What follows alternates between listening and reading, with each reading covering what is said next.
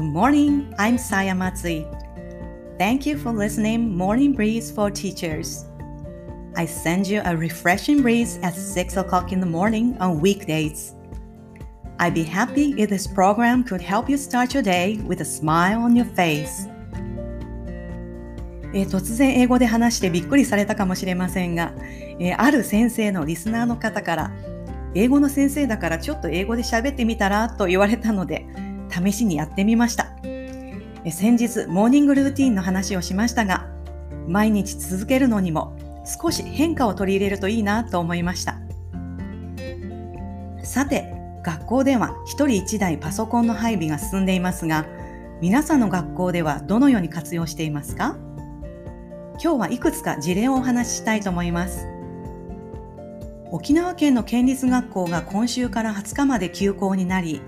それに準じて小中学校もあちこちが休校になりました。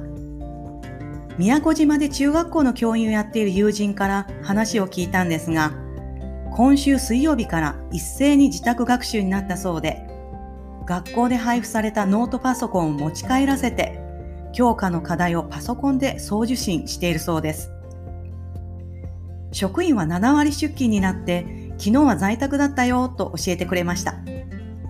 その先生は自宅で生徒たちがパソコンで提出した課題をチェックし、コメントをつけて返却するなど、ずっとパソコン作業をしていたそうです。チャット機能も入っていて、必要に応じて個別にメッセージのやり取りもできるそうで、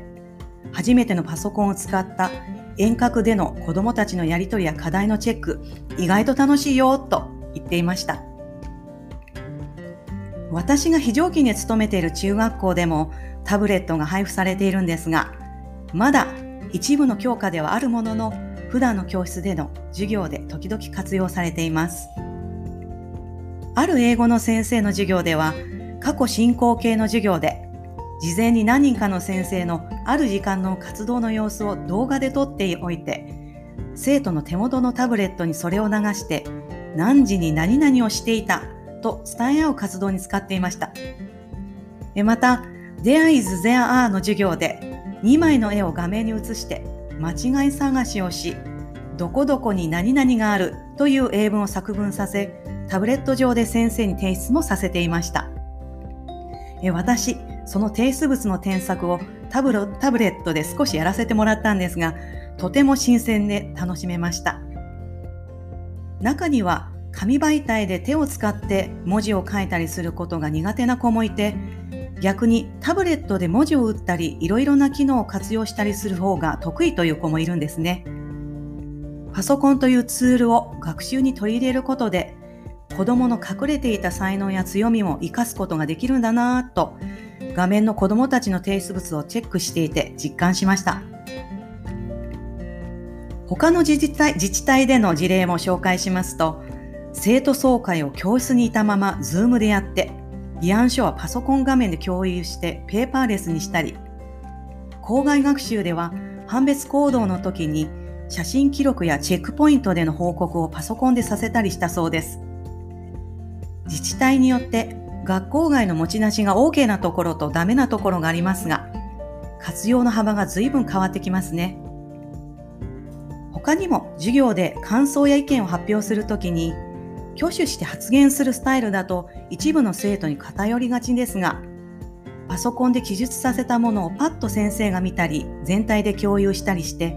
おとなしい子にもスポットが当たるような工夫をしている学校もあります。